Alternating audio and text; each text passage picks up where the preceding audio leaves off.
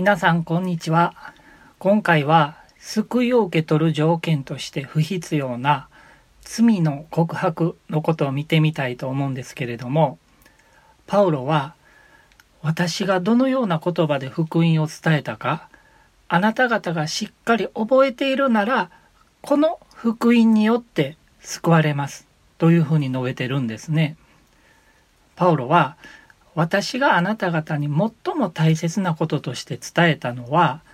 私も受けたことであって次のことですというふうに言って、福音が何かをもう一度教えてくれてます。キリストは聖書に書いてある通りに、私たちの罪のために死なれたこと、また葬られたこと、また聖書に書いてある通りにみっかめによみがえられたこと、これが福音なんですね。つまりこの福音の啓示内容と、イエス・キリスト天の父なる神様がそういうことをされた方なんだということを信じる、信頼することによって救われるんですね。本当にシンプルなんですね。信仰の対象っていうのは神様自体と福音の啓示内容です。そして信仰の内容はイエス・キリストの私たちの罪のための死と埋葬と復活です。それなのに救いを受け取る祈りの中に罪の告白を入れて、それを促しているリーダーがいらっしゃったりするんですね。今回は救いを受け取る条件として不必要なこの罪の告白のことを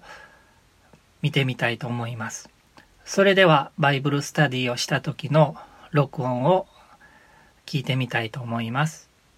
でもうちょっといつつあるね、バッと早足でいくね。でにばんめが罪の告白ってやって、今第一ヨハネであのやっててね、もし私たちが自分の罪を告白するなら、神は真実で正しい方だからその罪を許し、私たちを全ての不義から清めてくださいますっていうのがあるわけでね。だからなんか罪を告白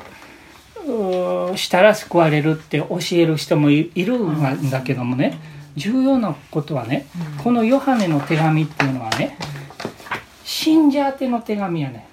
すでに救われた人に対するアドバイスが書いてあってね、だからこの告白したらっていうのはね、あの救いの方法を教えたわけじゃないわけやね、うん、これは信者が罪を犯してしまった後どう処理するかっていう教えなわけやね、うんうん、信者が罪を犯してしまったら神様との関係が遮断されるわけ、神との交わりがなくなるから、うん、こうなんだよ、これを告白したらまた交わりが回復するわけでね、うんうん、それは救いの条件の話じゃないわけ、全然文脈的にね。あでもある人はね、自分の犯した罪を順番に告白していかないと救われないってね、うん、この聖句を元に教えてしまうわけやけどね、もし罪の告白が救いの条件だったらね、うん、自分の人生で犯した罪を全て覚えている人なんていないからね、うんうん、結局人間は誰も救われないってことになるわけよ、うん、でも福音っていうのは虫のいい話であって、うん、さっきの福音のさん要素をそうだって信じるだけでね、うん、過去も現在もまだ犯してない未来の罪も全部許されてるわけよね、うんでこの告白っていうのは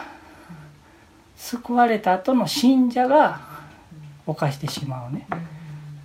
罪であったり、何か聖霊様に語られてね、救われる前のでもね、そこでサタンが何か足場を築いて利用している部分があるから告白したらいいよって促されるからね、告白するんであってね、これは救いの条件の話じゃないわけね。